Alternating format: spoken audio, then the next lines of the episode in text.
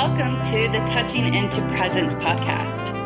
This podcast is for people who are interested in bodywork, empowerment, and somatic based practices. I am Nikki Olson. I'm Andrew Rosenstock. We are certified Rolfers. Collectively, we're trained in various movement and bodywork therapies with an emphasis on somatic awareness and client resilience. Through conversations, our goal is to share and explore mind body paradigms to offer empowerment possibilities. We're grateful to be in conversation with Magdalena Weinstein today. Magdalena is a Latin cisgendered woman from Chile living in Northern California. She's a parent, wife, trauma therapist, counselor, and coach. She offers services live and online series and workshops using tools and frames from somatic experiencing, crisis counseling, somatic coaching, applied neurology, and yoga. Magdalena believes that our body contains the wisdom, strength, and resilience that we long for. She feels called to rediscover and feels honored to guide people into accessing their inner intelligence in this journey of connection and integration within ourselves, with each other, and with the earth. In today's conversation, we talk with Magdalena about how Magdalena got involved in somatic experiencing, the role of trauma in Black Lives Matter and other movements, Corona, and what may come from a nervous system regulatory view, about being in the bag, polyvagal theory, and more. Just a note, we started with a bit of audio issues, but they cleared up more as we got moving. So, with that, let's begin our talk. Hello. I don't hear you yet. I will. Yeah, if I, I hit, if, it helps if I hit unmute. Sorry for that. it does. It does. nice to actually see you. We've only talked on the phone before. So, yeah. So yeah, what more or less? What sort of? Tell us a little bit about your your journey because w- you and I have talked, but I, I found it pretty pretty interesting, especially like with what you are doing now why don't you share a little bit so that our people can hear a little bit more about Magdalena? Okay. Yeah, so currently I'm doing somatic experiencing and I am actually be I mean I'm gonna be doing intermediate three and, and advanced one this end of the year. So that's kind of a path that will be finishing maybe in the middle of next year. And I'm, i was offered actually a position to be an assistant already because of my skills, but because I'm Latin American as well, because they want to have diversity. I'm okay to share with, that with you. So that's kind of an honor because I feel like uh, as an assistant, I have more responsibility in the somatic world, which I really want to have more of a more of a saying, and that's the reason I, I created a podcast because I wanted Latin voices to be out there in the somatic world because I didn't feel like it was happening as much and I don't feel like somatic experiencing is spreading well in certain parts of Latin America, like in Chile, it's not really taking off yet, and other parts of Latin America. It is taking off in in Brazil, but that's pretty much it for a big continent. Um, Can I ask a quick question about that? Yes. The reason why it may not be taking off, do you think it's just a matter of not knowing what it is, or is there some kind of cultural resistance, roadblock, something that's not penetrating in uh, the culture? One of the issues is lack of diversity in the program. So the teachers that teach the program are not very diverse in many ways. So first of all, in color, but second, because most of the people that become somatic experiencing teachers usually are psychotherapists, it's kind of a narrow path to start because somatic experiencing can go in many directions and psychotherapy is one of the directions but not necessarily not at all the only one. And in the big world of somatics you can see experts in somatic experiencing like kathy Kain, she's a body worker. She's not a psychotherapist so or irene irene lyon. She has she's not a psychotherapist neither. So there's many i mean there's many examples so i think that's kind of a downside for the institute because you have to be a psychotherapist probably you have to be white and have money to access this training in europe first to become a teacher or in united states So that takes a lot to become a teacher. And therefore, there's like one person in Chile able to do it. And not everybody resonates with her because she's a psychotherapist, she's a white woman. So all the indigenous people, the people of color in Chile are not that interested in her take. So that makes it smaller. And so that's happening in Peru, and so that's happening Bolivia, places that have more people of color, more diversity. It's just even less possible to do it. So that's why I feel like I was approached in intermediate two by, by my teacher to say, hey, I need you to be an assistant next year. I need diversity in the program because they're worried that the program is not diverse enough. So I was kind of like very surprised because usually you have to become a SEP, uh, complete the whole program, intermediate, all the intermediate, then the advanced one and two, and then apply. It takes a while. It takes like four years to do that. So they're so concerned. So they're, they're, I'm thinking they're approaching people that have skills, obviously, but that are diverse so that this can expand in these parts of the world, you know, and talk about Middle East and other places that have the same problem, not diverse. So, what kind of, besides being a teacher assistant and having, uh, you know, teaching through your, the lens that you grew up as Latino, what other things do you think you could bring in to help penetrate the culture to be a little bit more open to somatic experiencing? Mm-hmm. Mm-hmm. Well, the fact that I'm a crisis counselor, I feel it helps because I work in domestic violence, in sexual assault, with populations that are not white as well. I, I, work with the Latino population mostly. So that's my lens. I'm interested in that population or populations that are minorities in general. So I think just having that lens, not be like a like a licensed marriage and family therapist that works only with people with money with their problems, but looking at deeper problems. Because somatic experiencing can work in deeper problems and, and it's really effective for a um, PTSD or crisis, but also, I mean, trauma that is uh, recent or just one element, one trauma, but also very effective for the developmental trauma, for complex trauma, for trauma that has years in developing. So I think it will be really important for these populations because they have been experiencing so much trauma. And for example, in Chile, dictatorship trauma and so all Latin America has that experience, and that's not the experience in the United States. wasn't. I, I, I don't know where, where United States is going right now, but it wasn't the experience here or in Europe. So the the person, I mean, being a person of color that had an experience of dictatorship for 17 years, in my experience, and bringing back somatic experience into the population that had that experience, I think it resonates a lot with them but also having been experiencing as an immigrant in the United States, that's another plus because I've been an immigrant in the United States for 15 years as a minority, immigrant minority. I think that's another plus for the program because being a, a Chilean, I have privilege in Chile because I ha- I'm more close to whiteness than to darkness in my skin. So, but in the United States, I don't have that. So I think that having the experience for the 15 years I had, the experience of being a minority here, will help me, you know, maybe help other people there or, or help training or assisting in there to work with those populations because this is the problem he, that we have now that somatic experience and other somatic practices are not catering to minorities. And so there's a lot of work on anti, anti-oppression and trying to change policy and all that. But if we don't have trauma working there, it's just going to be more chaotic. And it has to be more chaotic because the Black Lives Movement is very, very grand scale, but it's not trauma oriented. Doesn't have that piece.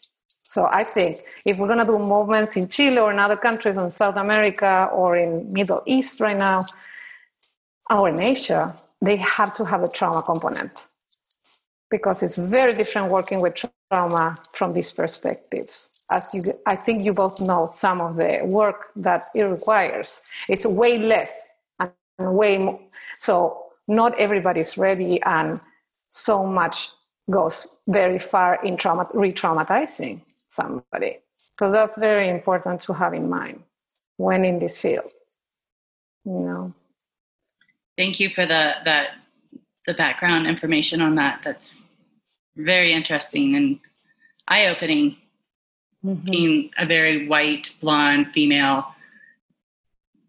been in a lot of these mind body movement practices, and for sure, it's the majority of people who look like me mm-hmm. and come from similar demographics.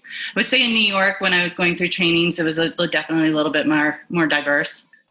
Yeah, I know you get more black people in certain places that have more diversity, and LA, New York, mm-hmm. I think DC has that. There's also yeah. more segregation because of that as well. So you get the segregation and the variety. So sorry, I was interrupted. I interrupted you in talking about your journey, but I think you what you were offering and where you can take this was so fascinating. I couldn't help ask questions. But yeah, if you could continue talking about what you're what you're doing now and how you arrived here. Mm-hmm. Yeah. So well, right now I'm doing definitely somatic experiencing. and I also have a brain brain based approach because when I'm working with development, which is a, another big interest for me, when you have these populations like me that experience early trauma for development, like which is zero to 18, by the way. So it's a very long time to be developing the brain. You get to these milestones of development or not, or they don't happen. And the, you know, in these populations, you can see it could be because of uh, historical trauma or racial trauma or whatever kind of oppressive trauma, like dictatorship in my case. And so you get to the brain, which is the place where the development didn't happen. So I've been studying parallel to somatic experiencing uh, brain training basically this weekend i'm taking uh, another one of these rounds that i take with z health university which is kind of a more like a, uh, a uh, maybe personal training orientation but i don't take it that way. I take the whole thing in the orientation of development. How do i can serve these populations that come already diminished with their capacities you know? And so this is another big problem because if you have developmental delay in any way because it could be emotional or physical or neurological it could be uh, physiological in any way i mean there's so many varieties in development motor visual vestibular blah blah blah uh, there's less capacity to do trauma work in the rest because you want to have kind of a a, a, a, stable person to do the work that you need to do. And the, these pieces interfere in the work, like visual and vestibular uh, approaches interfere into uh, anxiety work, depression, uh, suicidal thoughts, or whatever, or even uh, the desire to express change in rage like it's been happening so much with the rioting, which is great, and at the same time, it goes so far to become violent.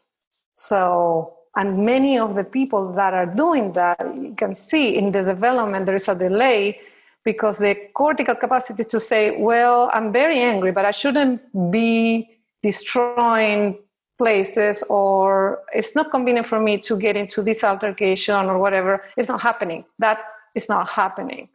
So that's the other piece in trauma work. We have kind of a responsibility to, in a way, teach society that healthy aggression is the way to go, not, not the unhealthy rage, because it's also re traumatizing. It's not going to resolve the problem, as we can see. It's not when we make changes slowly and continue progressively changing them like policy and all that that's when change happens riots are not going to ha- cause change i mean they help if they're peaceful done but when they're not peacefully done it's complex and i, I would say brain development that's taking it back there it's a really good place to go there so how much capacity the person has to become regulated I think that's a really interesting comparison to the riots and how um, destructive it became. Because as I was watching on the other end through my TV, I 100% understood why it was happening and enough is enough and I, you know, the, the visceral anger. But I couldn't help it. I, I really had to kind of hold this balance of like, you know, I'm sitting from a privileged white girl place, but part of me was like, stop destroying things. You're it's perpetuating what you don't what how black people don't want to be viewed. And and so it was i still don't know where it i am at at it because you know i 100% understand the rage and frustration and at some point sometimes breaking things is where you get the attention.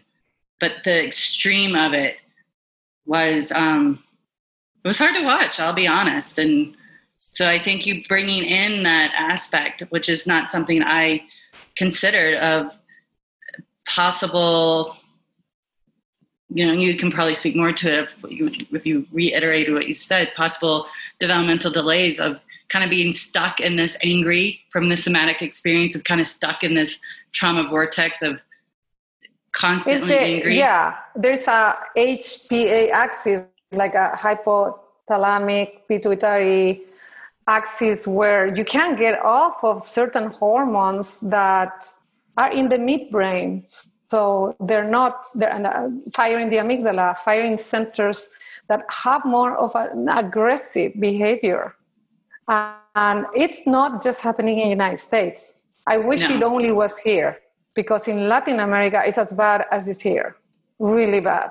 And so in a way, I also understand the reason it's happening, but uh, the behavior is what I'm watching. Like, well, you're willing to sacrifice your life and the life of your people and the, the country. You're willing to do all that.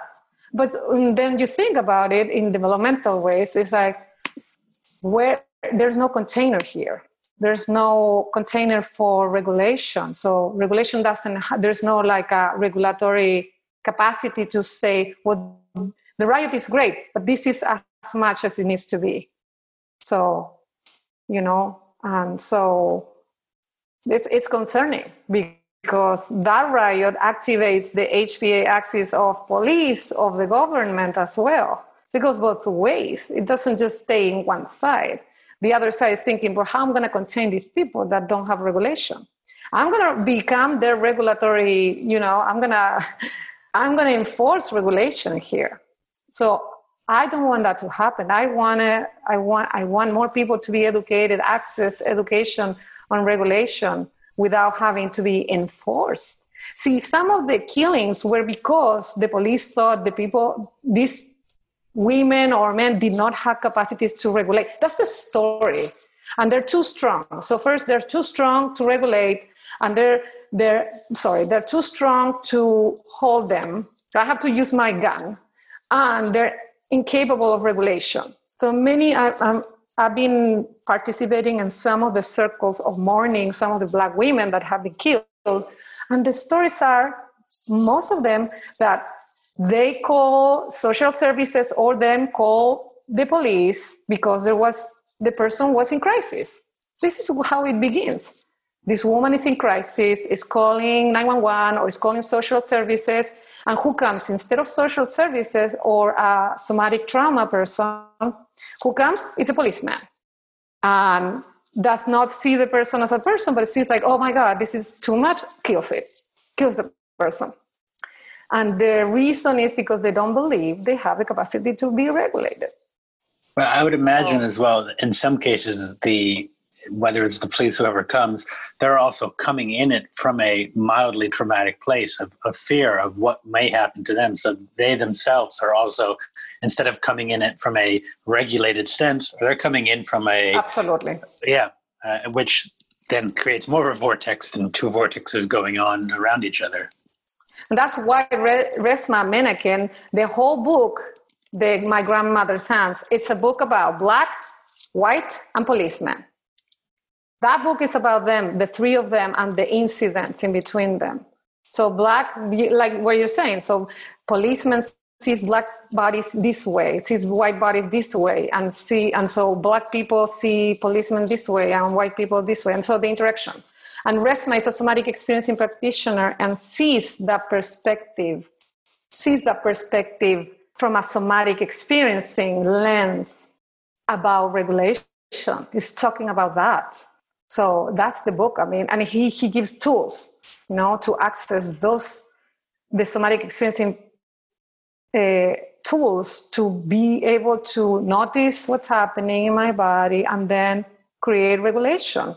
Yeah, I, I, I, read some of it uh, and I listened to a talk with him. I thought he was great. And I, I hadn't known before that he studied with somatic experiencing. He's, um, yeah, he's, he's a SEP. He's a somatic yeah. experiencing practitioner. You can tell because of the work and the emphasis.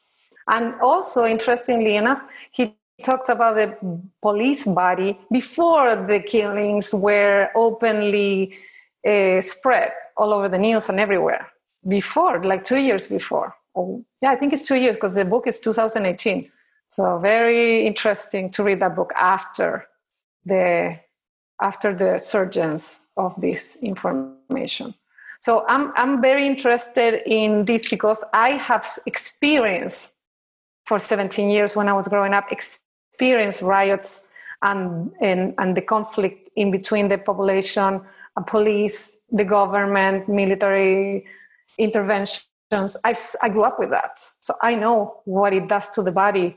And I know how people growing up, developing through this kind of environment, just like the kids now growing up and seeing their fathers and mothers in the riots, in the violence.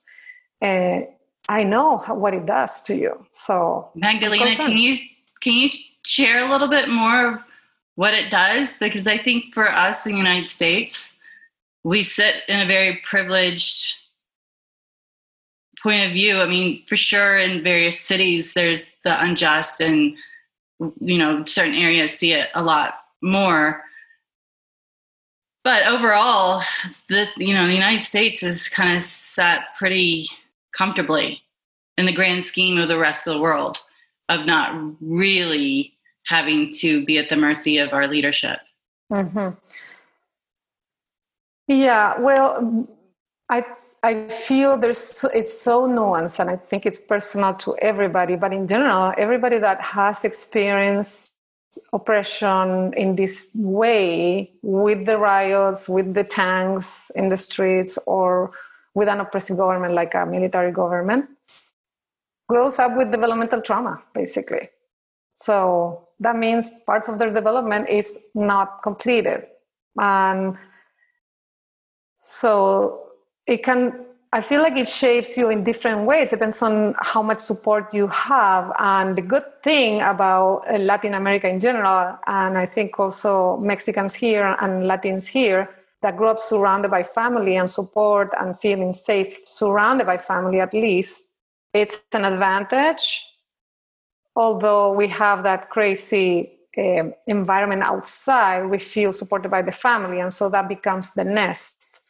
But at the same time, there is this, this belief and untrust in the government, which is also happening in the United States, obviously, right now. But um, in, I feel like it's all what what uh, we talk about in somatic experiencing is the the importance of completion of whatever is not completed in the process of trauma so and completion always is talking about tissues and you guys are very interested in in in, in the mo- embodiment in movement and all that so where you th- when you think about completion you we are thinking about tissue here because that's i feel like and tissue and, and nervous system so the tissue and the nervous system has been frozen.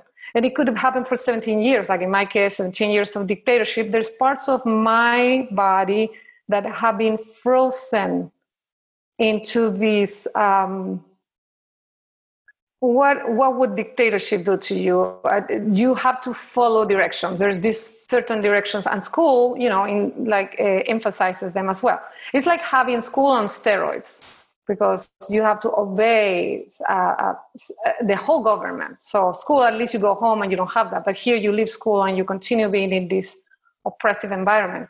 And this is talking about black people as well, so our indigenous people. But the body compresses, frozens in time. So it doesn't happen necessarily that I feel frozen now, but since in times I have been frozen, there's so much completion that wants to happen and then we talk about rage talk about rage so of course i want to complete so that my physiology is not frozen. So what I'm gonna do, I'm gonna rage. That's the next thing I can do, explode. So that's very accessible if you think about the Chilean body or the bodies of uh, Latin Americans or Middle Eastern or Asian, certain Asian people that have, certain Asian countries that have been in dictatorship, you don't see the revolt until it happens, and it just happens and on steroids because these people have been oppressed, black people.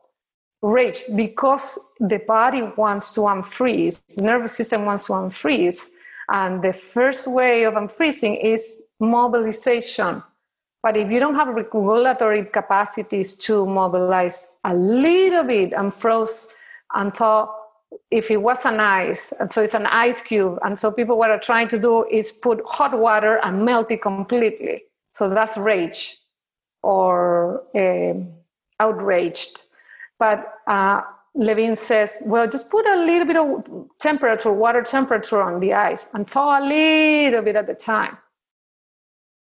A little bit at the time, not all of it at the same time, to not re traumatize.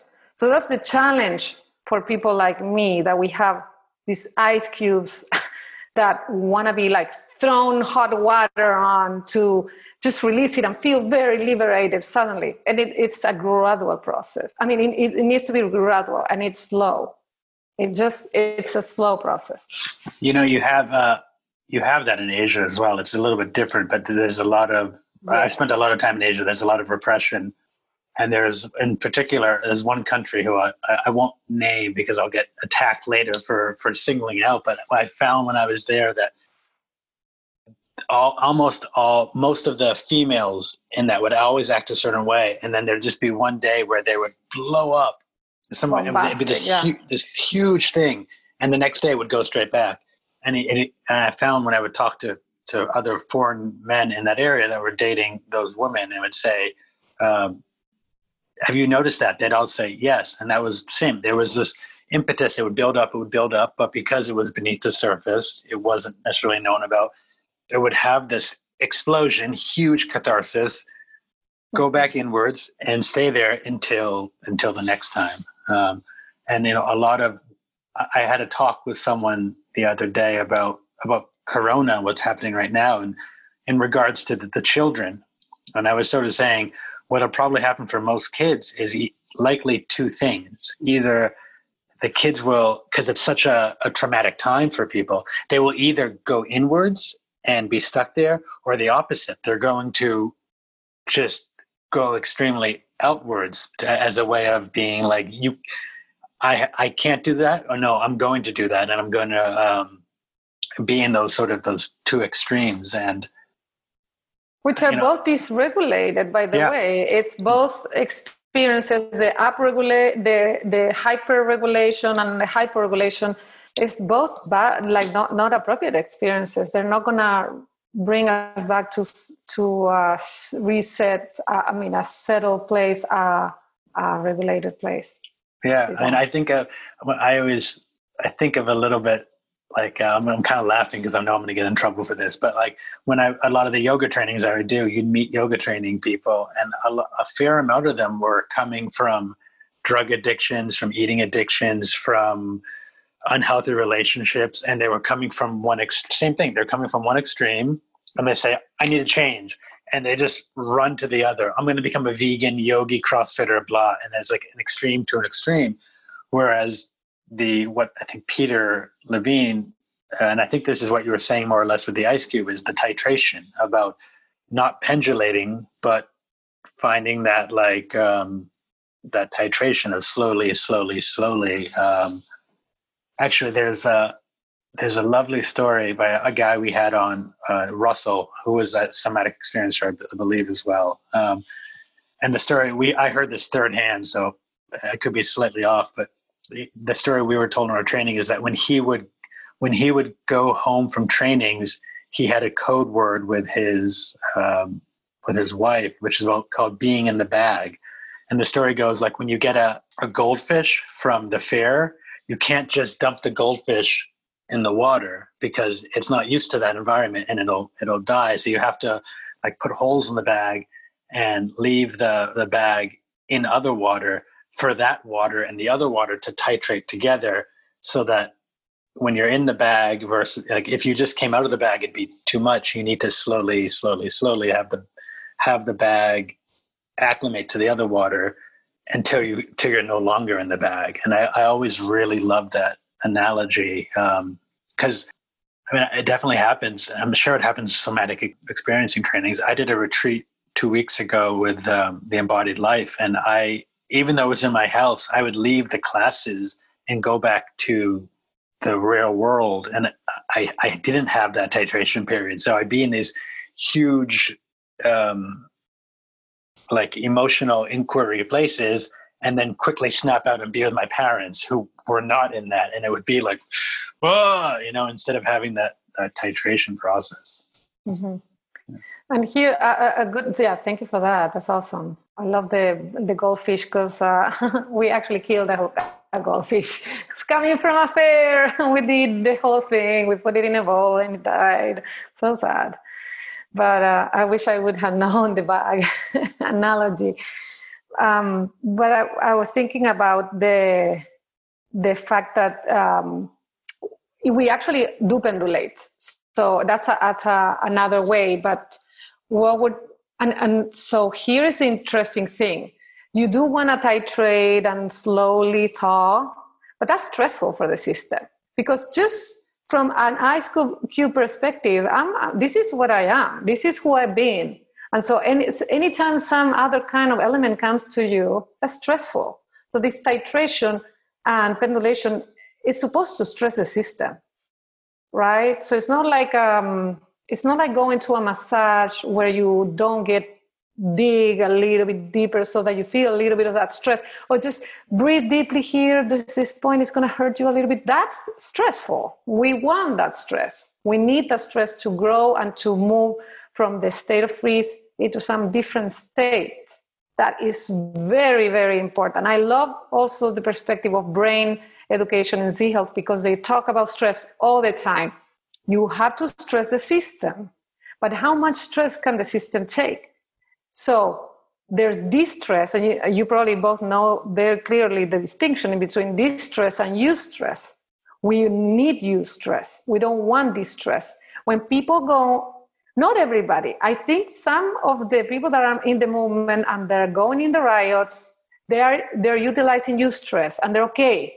They can tolerate a lot, and their system settles back into uh, regulation, and they're they're fine. But there's those people that go there and experience distress, they don't settle back. And then they go again and they don't settle back. And then they go again and they don't settle back. So I'm concerned about that because that, yes, it's stress. And yes, our body and we want stress. We need stress to grow. But what kind of stress are we looking for?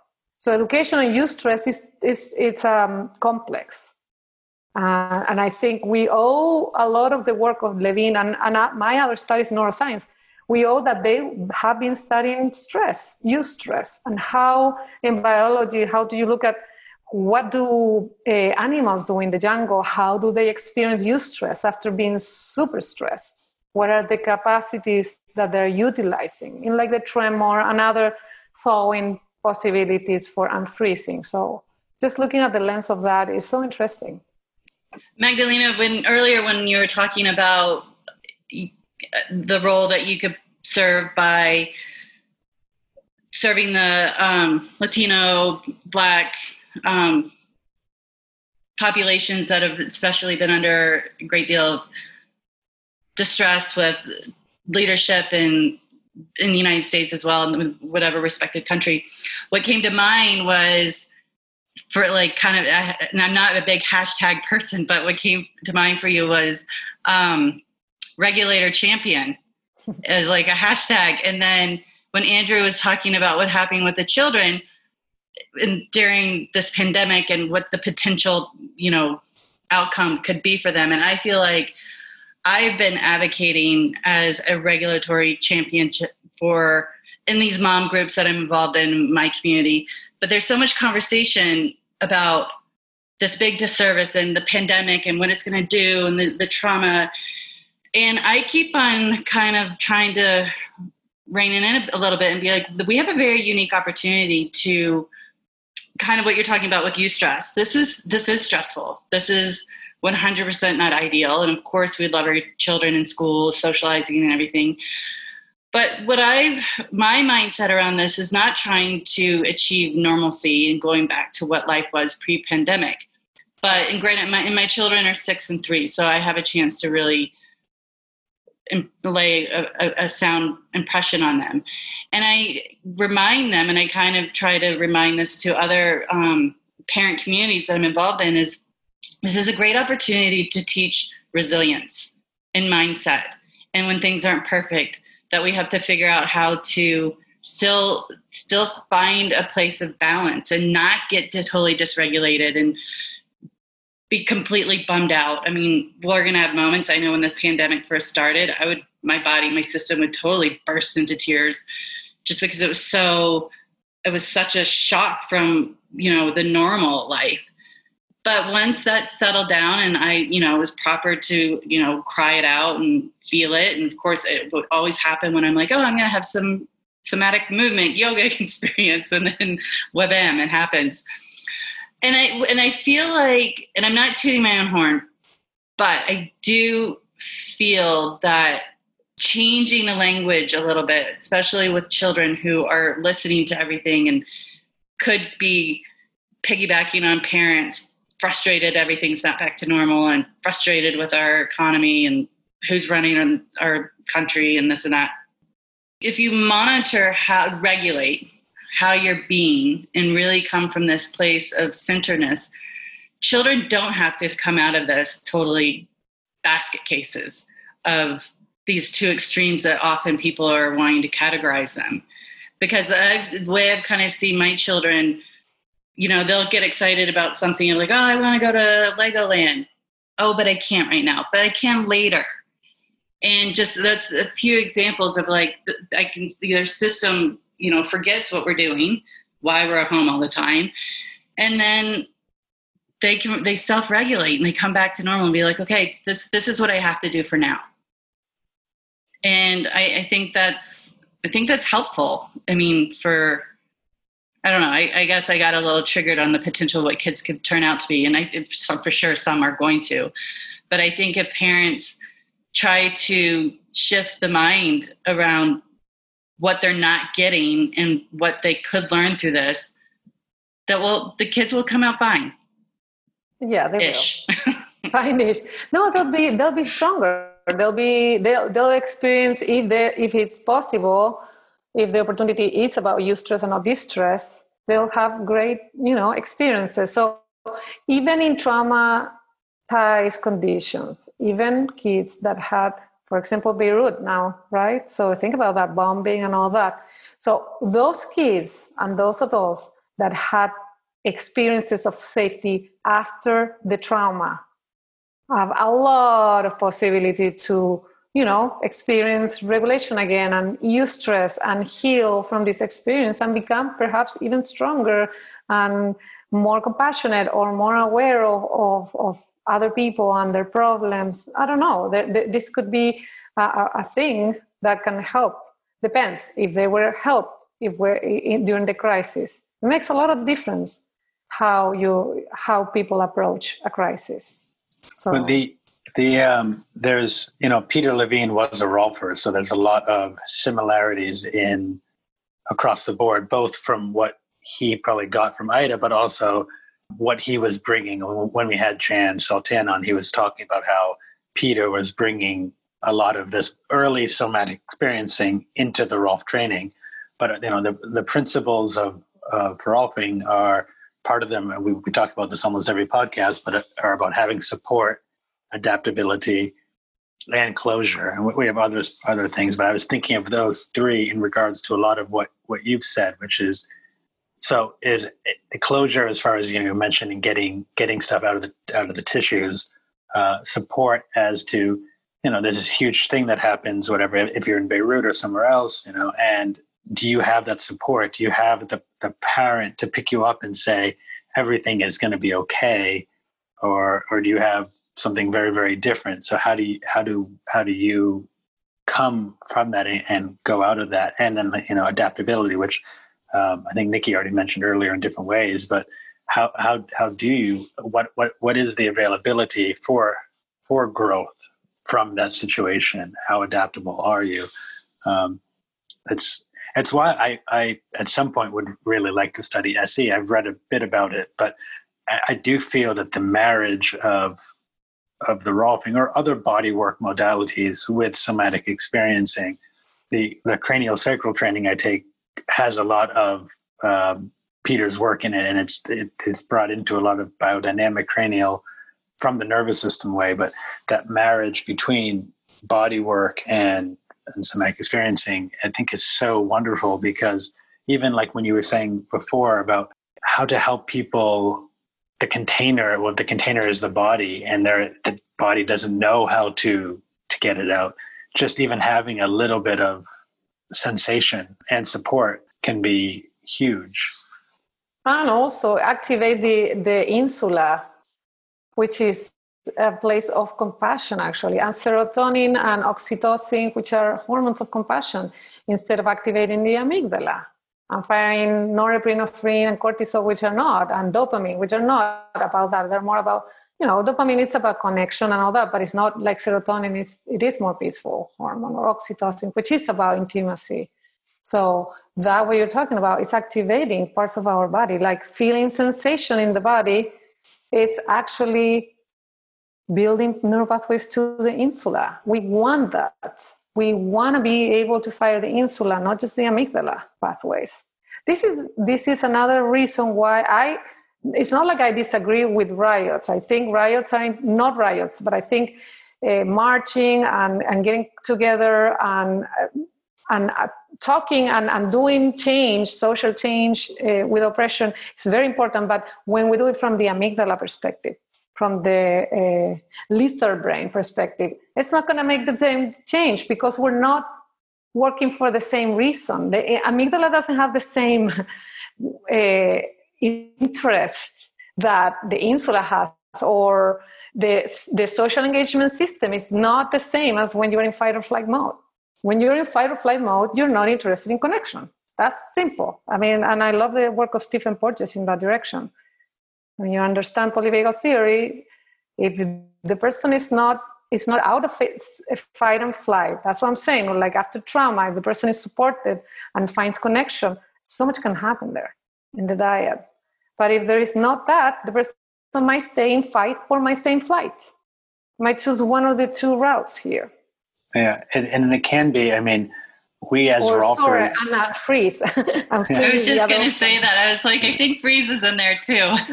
freeze well, and shut down, yes, which yes. is more concerning. Yeah, yes. that's it, even more concerning piece. and it is something, I don't know how much you know about Rolfing, but it's something that a lot of times people generally think it's painful. And it actually, it, I think in, in hands, and Nikki, you're welcome to call me out and say if I'm wrong, but in some, if people aren't listening to the nervous system and there is trauma, it it, I mean, other body work, super rolfing could be very traumatic. Uh, uh, what's the word? Traumatizing. Traumatizing, yeah. Thank you. That I don't always say words right because uh, if that pattern is there and it's not, it's not uh, being allowed to express in a way of of support, but of other, and it's reinforcing that it can actually keep it locked in more, which is why polyvagal theory has infiltrated a lot of rolfers uh, in the last five to ten years, I'd say, uh, and it's it's a big part of it. Nikki, you're welcome to call me out if you disagree with me there. No, I don't disagree at all. I think, um, I think for sure. I mean, I think in, in some ways that pressure, the depth of it, when it does trigger an experience, a traumatic experience, in a way that's kind of that where the practitioner really has to hold in the titration that they hit a hot button and then needs to regulate how much more. And that's where i get probably hypersensitive around rolfing is known as being painful because for sure there are elements of it that is painful-ish. It's really more of like discomfort but yeah, an unskilled rolfer is like, oh, I hit that spot. You're oh. having it. You're having a response. Let me go in heavy. Yeah, that's that's too much, and that's where sometimes in our work, people get re traumatized because the practitioner wasn't aware or had made and had the skill set at the time to to modulate that trigger and to really know how to back off and and yeah i mean that's but the same thing the lightest touch or where you're touching i mean the classic fourth hour line in Rolfing when you're working the inside of the leg, kind of working up to where how the pelvis is organized with the legs into the, the upper body. You know, you're working around the pelvis and pelvic floor. That's can be very triggering with all sorts of things. I mean, the classic thing people think of is sexual trauma, but it's not always that. It's just that that's where someone chose to put a lock, and that's where they're holding in. It's that's that's kind of a, a, secret spot where you can be contained, be overly held, and it's not visible. Opposed to like tight shoulders where you're like walking around with your shoulders above your, you know, at your ears. There's another way you can disguise holding.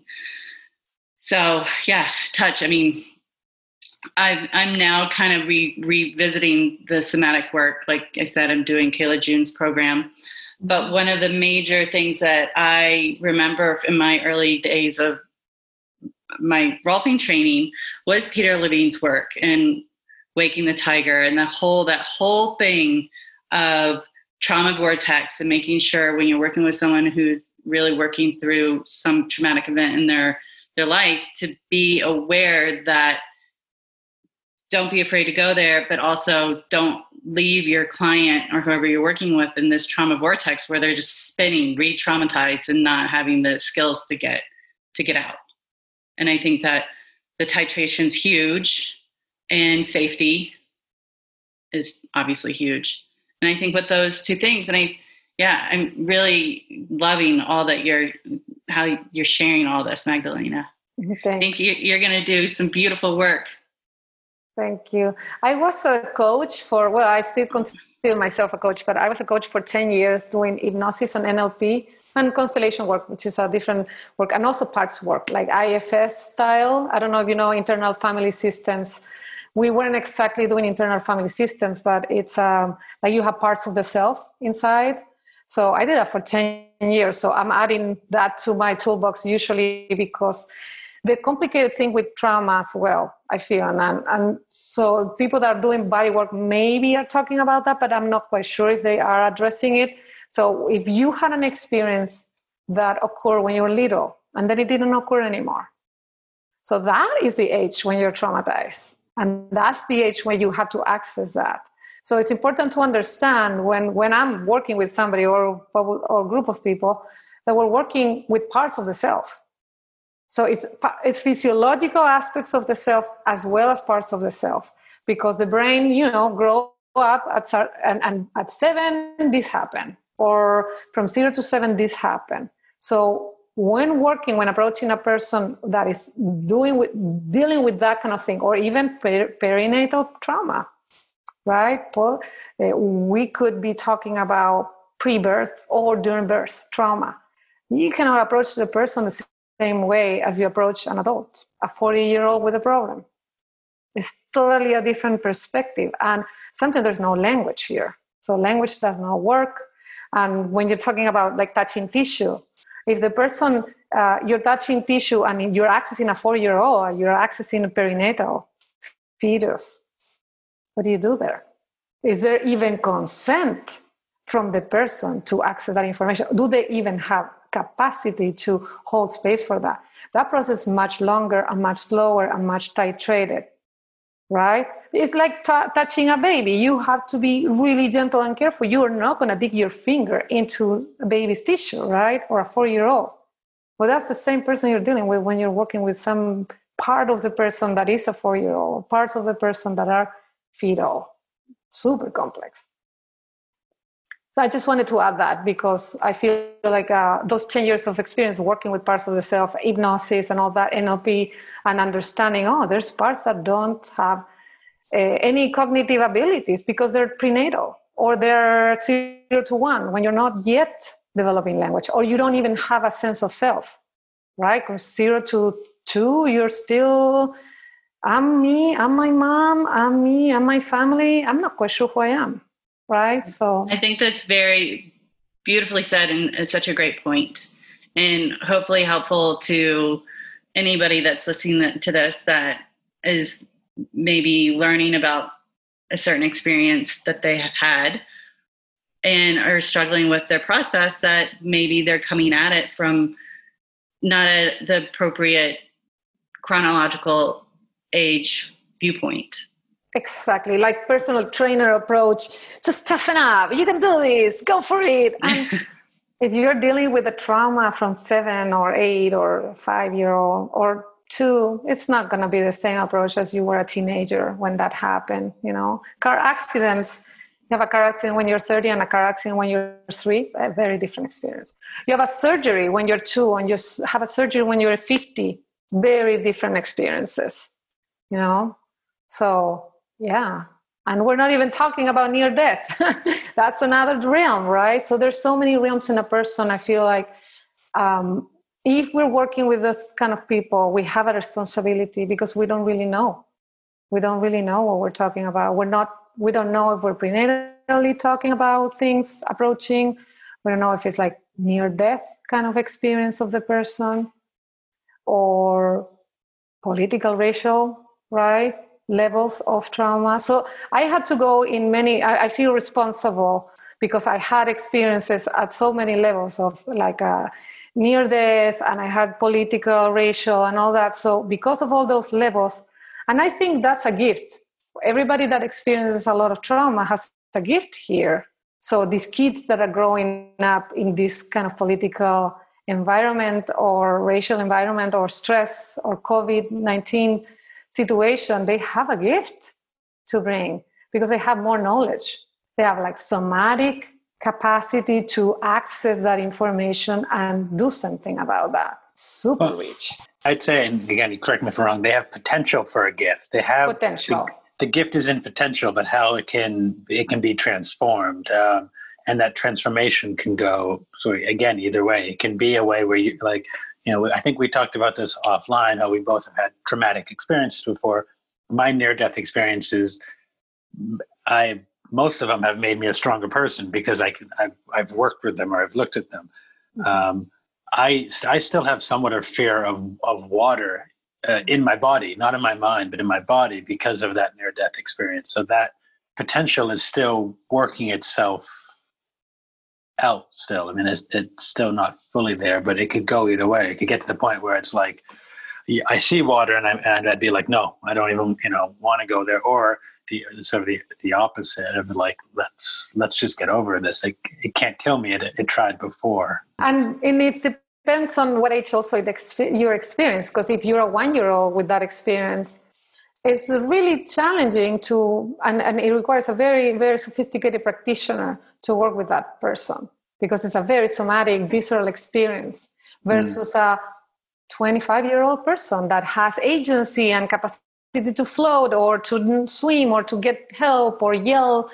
A one year old doesn't have any of that. It's just like so yeah. So this is a good point. Thank you. Yeah because that's the eustress or distress. Are you going mm. in the eustress direction of this this uh, event or are you going in the distress direction of this event yeah and i'd say that that baby to tie it back into rolfing just because that's what we we like that baby doesn't necessarily have the support or adaptability at that point whereas a 25 year old has has more of that and that's what can make it easier to I don't want to say bounce back. It's not that I don't like the idea of using the word bounce with a baby, um, but bounce back uh, a little bit from that because there's so much more access to resources. You can access easily ment- even mental resources like well but do you remember where you, your arms were swimming? And so that's like a strength that's a resilience that's a resource that you can utilize of your voice. You were yelling or somebody came and rescued and you remember the touch and the lifting and the whatever the water can, coming out. But when you're one there's none of that. Mm. but none it's like you say, I think what you said as far as pre-verbal, uh, and I think that's what uh, one of the things I like about somatic experiencing and other things is when you bring it into sensation and you right. bring it into feelings, words are just descriptions of that. So words sort of get in the way sometimes and they get into thoughts and cognitions.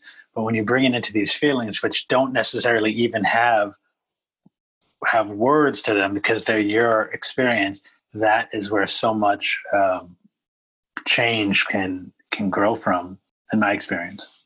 Exactly, and there's touch here. You could, well, not right now. It's not easy to touch people, but if that experience, a one-year-old with touch can be so supportive. Okay, so I know you don't remember any resource of touch while you were in that experience. How about my hand? Where do you want my hand? Agency. Where would you like it? And what? Let's experience some comfortable touch while you're having a little bit of titration into the stress response. Hmm. Then, or even, I, th- I think, or yeah. even what what would what would what, good, what would what would it feel like? How would that feel? What would you imagine that to be? The imagination um, and, and, using that is is huge as far as sensorial growth and change. Beautiful. That using the image side of it, like if you could have landed in anything other than water, what would it be? Oh, like a uh, maybe some I don't know sugar or what is that thing in in fairs? The the the pink. Uh, uh, cotton candy. Can it? What is it called again? Cotton, cotton candy. Cotton candy. And floating cotton candy. It's dry. There's no water here. I would just like enjoy that. Yeah, so beautiful to work with that, especially when you're dealing with something that there's like early and less agency and much more complex. So that has Im- immeasurable uh, possibilities with groups as well. Groups of people that have experience, like the Beirut bombing and stuff, or, or explosion, whatever that was.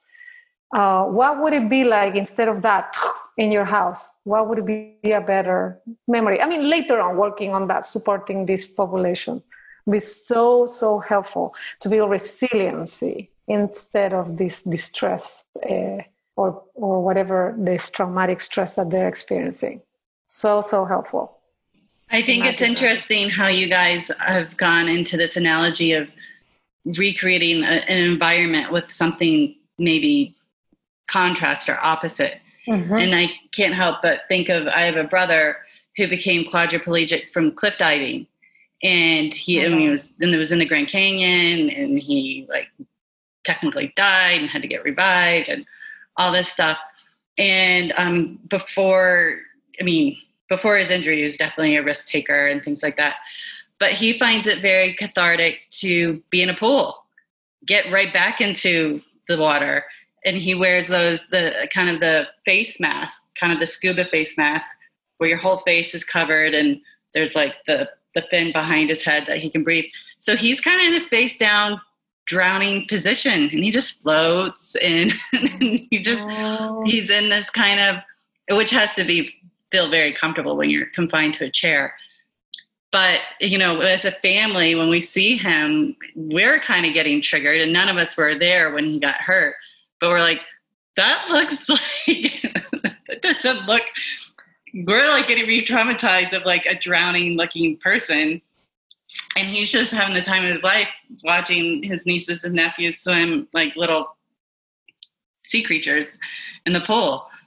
But there's there's something too also about rewriting your story rewiring your memory in the environment that brought you trauma that can also be quite therapeutic and not necessarily have to be creating the opposite of contrast so there's so many different ways very, to to reprogram. Very powerful. Yeah. I I love it in uh, in Waking the Tiger when Peter talks about when he he was working with that client and and they he said uh, he basically said like you know there's a tiger run and and that mm-hmm. person rewriting their place to to get out of a place of uh, immobility into a place of mobility and just from that like having that change i was really I think about that a lot when I work with people. Mm-hmm. That's yeah, exactly. That's what your brother's probably doing, and also think about the people that have watched traumatize other people experiencing trauma are also experiencing trauma. So trauma is not just only something that you experience; you could be watching and re and traumatize yourself by watching. So everybody that watched George Floyd's murder was traumatized by that. unless they didn't care, but unless you know they have some uh, psychopathic whatever. But if they have capacity for compassion, they were traumatized by that. Or watching the destroy the, the, the riots and the hitings and police beatings and all that, they're traumatized by that in different ways. So same with your brother. So the, just the story of your brother's uh, how it happened, it traumatized the whole family. So Oh, you're all triggered doubt. when you look at yeah. So you're all triggered when you look at him in the pool because you're all experiencing the trauma. Well, yeah, and like that particular weekend, Memorial Day weekend, I normally spend that. We were in college close. He, he was in Arizona, me in Colorado, and I could have easily been on that trip. I probably would have. I just at that time had an invitation to go whitewater rafting instead, so I did that. But there's so many times um, where we, he and I would, and his friends would go cliff diving in Sedona, and like never i mean it was idiotic never checked the water before knew that we only had this small area of jumping in and then you know a few feet later you'd be up in like shin level depth of water and um yeah and like i would jump off of diving boards like i didn't i the fear wasn't in me and then i see my kids like jumping off a stump and i've got i always have myself being like ah or like you know, I saw some a friend of mine's kids were jumping off a, a big rock into a lake, and just was imagining if I were on that trip, there would be like, I'd be like, no way. And here the kids are like probably having the time of their life, but I there's not. A, I don't think I could ever let my kids under my watch jump off and jump off of something into foreign water. That's because you have post-traumatic stress from. The I most certainly do, and I know what it looks like to live a quadriplegic life, and I don't think jumping off a rock is worth it. Exactly. Well, you have, yeah, in the mixer, right? so, yeah, I hear you. I'm similar, but I don't have the I, I don't have a component. Well, I do have components of fear on that, but yeah. I imagine, and this we don't have time to go there, and we also I don't know have the experience, but I would imagine that that's what happens for some parents is that they start to, and I'm not a parent, I think you both are. Some parents will see their kids doing something, and if the parent creates an image in their mind of what will happen, doesn't want it to happen, and basically like shuts the kids down and and can create create isolation of sorts where that the, the kid isn't able to develop because the parent is so afraid or so traumatized of everything that it actually stunts the child. I, I've seen instances where that is that because it's so much fear from whatever that it just their trauma in the parent essentially stunts the developmental growth of of the child from that age. Because, like you were saying before, uh, Magdalena, you know, we need stressors. Like we we do need those stressors, and we've talked about this before in other ways. Of, of you need something, you need a small charge to get the growth. Um, so the child falling down on their knee and, and cutting the knee a little bit is actually somewhat healthy for them. I don't know about diving off cliffs. That's maybe an extreme, but we do we do need to get sick actually also as well. So i'm wondering also what, what's going to happen with this pandemic like the fear of getting sick. Now everybody's like oh i have a little cold. So that's going to be another trauma. Just mentioning it here so that you all know that you probably ha- all have like a little bit of post-traumatic uh, totally. Almost every of like oh i sneeze somebody's sneezing or i'm sneezing or i'm feeling a little feverish. And where it used to be like oh uh, bless you and now it's like do you have covid-19 do i have covid-19 now because you have sneeze on me or do i have a little fever? Should i go get tested? So wow. It's also it's also very much about i didn't actually put this together until someone mentioned it the other day. It's so much about fear whereas we can't trust it's not that like if we were all together it's not that i can't trust you but i don't you know we don't know what has been around you and Mm-hmm. so there's a sense of fear that comes in which generally fear i think of as a closing standpoint. So we- you know we could be having a great talk and you sneeze and all of a sudden that fear goes into that trauma and it's like "Vroom, what's what's going on? Uh, protect you know shut down. Uh, yeah it's going to be really interesting. It's going to be interesting, and we're probably all going to have to process the post-traumatic uh, growth, you know, of like how do we get out of the freeze response of all the times we felt like we could have had COVID or somebody else had it or it's around or it's in the it's in the environment, it's in the fruit, it's in my furniture, it's in the door, right? It's in the store. So yeah, we're gonna have you know a lot of a lot to process. it's great that I am going good. to have to process a lot. I yeah. was pre-kids, I was fine. Ran around New York City, you know, I washed my hands, like didn't make sure if I was on the subway, I didn't like sit on my bed. But having kids has made me excessively like, that has brought out my germaphobe to mm-hmm. like a whole new level. And I do think I'm gonna have to do some serious processing once we're post COVID and and have to really check my my hypersensitivity around right. illnesses and things like that. Uh, I I know I don't I do well with some sicknesses, and then others I do not do well with. Yeah, and, I think a lot of people are getting more uh, traumatized by by thinking about their kids getting sick or the or the adult parents getting sick and and, and very you know very worried about that where before we were just like oh it's sick. We gotta go to the hospital. Or, oh my parent is a little sick.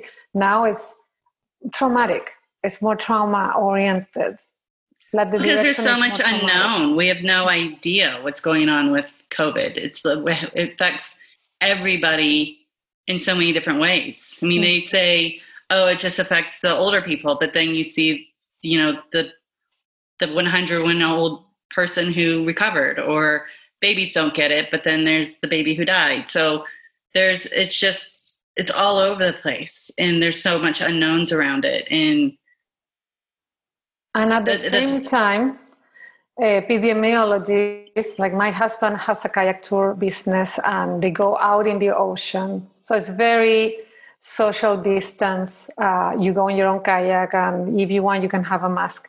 And he's been taking doctors, epidemiologists, and people that are working in the emergency room, and they're saying, wash your hands, eat healthy, you're okay you're fine. Don't worry. Because they have been you know immersed in this environment that is very stressful and they build up a resilience a different capacity and they work with these families and these kids and these adults and the elder and they're all stressed about it. And it's not gonna help that because ultimately we're all you know we're all gonna die. But also we need stress and we need to get sick as well. So we can't we have to eat healthy so there's some measurements to take, and this the, the way we take it is similar to the way we know we we because we don't come from a trauma oriented like a somatic experiencing or, or a trauma oriented perspective where where resilience is there and we need to build up on that. So it's happening as well in media and the way people talk about it. It's the same as with the riots. It's oh my god it's a pandemic. We're gonna all die. It's, it's all terrible. Instead of how are we going to build resilience even though this is happening? And what are going to be the things that we need to do? We need to get closer to our family, not to move away from everybody because that's not going to help us. We need resources, we need support, we need diet, we need interactions, we need to eat healthy. We can't be paranoid about it. We need to have calming techniques, right? Meditation or whatever technique, walking in outside without a mask when we can so that we can breathe oxygen right? All these tools that are, we maybe need to read less of that stuff and hear less of those news because they're traumatizing, right? So we're watching the the countings of the death and the you know the all the graphs. That is traumatizing. It's very traumatizing maybe we can do okay we'll do it twice a week or three times a week instead of every day four times a day i'm going to be checking and then i'm watching the new york times thing and then i'm doing the youtube video and it's very exhausting very traumatizing. Feels like the common thing of titration titrate to be informed but not taking in every little bit of information because it's it's constantly it's, changing. So it's hype arousing us yeah mm-hmm. into fight flight what should i do go away protect myself run away from it just be home and frozen i don't want to get out so some people are choosing the route of being frozen shut down in the house and they never decide to never come out is that a, is that a better choice i just think it's a it's one of the uh, polyvagal routes. I mean, um, it's, it's one of the vagal routes is to go into dorsal shutdown. It's not convenient. Physiologically, it's not convenient. Same as it's been in fight or flight and with the amygdala firing, cortisol and norepinephrine. Is that healthy for our system?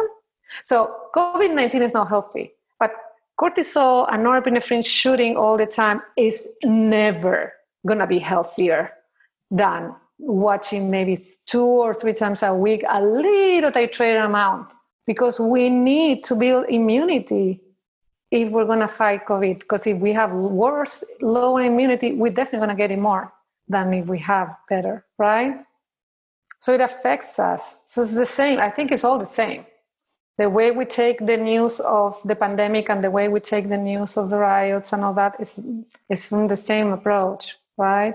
From either a, uh, from a regulated or a dysregulated place, from distress or eustress. That's my perspective on this. Wow, this has been a wonderful conversation. I really appreciate your your insight and sharing with us what what you're doing and where you're taking your work. Thank you. Yeah, I'm glad to be with you too. It's fun, fun ride. where, for people who are tuning in, uh, do, where could they find more about you and or uh, about maybe things you're you're working with or things you're passionate about? Mm-hmm. I have a website, magdalenaweinstein.com. That's where most of my things are happening. I do a post once a week in Instagram. I usually do a very thick post that attracts a lot of attention and then i just kind of like wither away i'm not very social media um, oriented because i feel i found it stressful as well so it's not very totally. it's not very eustressful it's very distressful so i try to monitor and be more minimalistic in that direction. But that's also magdalena weinstein and also in facebook. And i am currently working online i'm kind of having my my my practice is full. But i'm also creating a couple of courses and one collaboration with three other women and one of them is Kayla June, like we were talking about. Uh, and so i am building up into a another long maybe 10 week 8 week course about liberation. And you know I, I, work with empowerment for women but this time i'm thinking empowerment and liberation or, or, just liberation for women or maybe for all genders. I'm not sure if i'm going to do it one way or the other. And i approach all this all my lenses in this like brain nervous system parts work. And also i feel i, I love uh, thinking about like deeper deeper transpersonal processes here so I bring also, you know, like from my roots, shamanic work, a little bit of shamanic work, because I, I like the the integrating the earth into this, integrating the indigenous indigenous um, knowledge, wisdom. Uh, like some people integrate yogic traditions or Buddhist traditions. I, I, I, like bringing the knowledge of the pelvic floor or or the, capa- the working with grief and and shame and, and things that are very interesting for me. So that's um, so because I'm thinking that integrating all those pieces in the work is very important. So that's um, that's where I can find me. I I you can subscribe to my mailing list or also I have a podcast that I've kind of let go for a little bit embodiment time podcast. But I am kind of building up into okay, it's time to re, re continue editing the conversations that I had with certain people that I think were ready to listen to, like Stephen Jenkinson talking about death and grief, things like that, because we, we need to kind of acknowledge where we are to move on to the next layers and steps. So, thank you. Uh, Thank yeah, you, Andrew, I, for inviting me. Yeah, I always enjoy talking with you. I'm glad that we've made this connection, and I'm sure we'll have more conversations uh, together in the future in various ways. So I'm grateful for your time and grateful for you, and really grateful for what you've you've shared with our listeners. Thank you so much. Yeah, I'm so glad to be here with you too, company. It feels very very nurturing and, and very relaxing and safe. I just want to say that because it's important for me you know, I, I think it's important the, the way physiologically the the interviewer what it does to the body of the interviewee and you guys were excellent you two were you. wonderful Thank you. I do apologize for the clothes I was wearing again, but besides that, we try to be very. um, You're fine. I, I, normally put an actual T-shirt on instead of this, but uh, it does have elephants, so that's okay. it's perfect. but no, that that's what one of the things we do try to do is to to foster, and that's one of the reasons we do Zoom instead of just calling, is to have that interpersonal um, conversation with people, uh, and we do we. There were other podcasts I listened to that I learned from and that I would listen to them and feel like this doesn't feel like a safe environment. And mm-hmm. I don't I don't want my I never want the people we're speaking to to feel like they're on attack, that they need to say something or that they're being poked as a way to to provide it. You know, we, we, we want people to feel safe and I use that as a place for growth. Mm-hmm. I can feel that. So thank you. Uh, I appreciate that you you too have that capacity to make make the person feel very safe and comfy. Comfy. Yeah. Well, thanks this again, Magdalena. Yeah. yeah. Okay. Thank you. Uh, nice so glad to meet you. Thank you. Yeah. Right. Have a great day. Likewise. Bye. Take care. Bye. Thanks for listening to us at Touching into Presence. We hope you enjoyed today's conversation. You can find out more about Magdalena at magdalenaweinstein.com. Please feel free to leave us positive reviews on your favorite podcast aggregators, and please share us with people who may be of interest. We do this for all of you out there, and we do hope we're making a difference in your worlds. We look forward to hearing back from you and seeing you in our next conversation at Touching into Presence. Bye bye.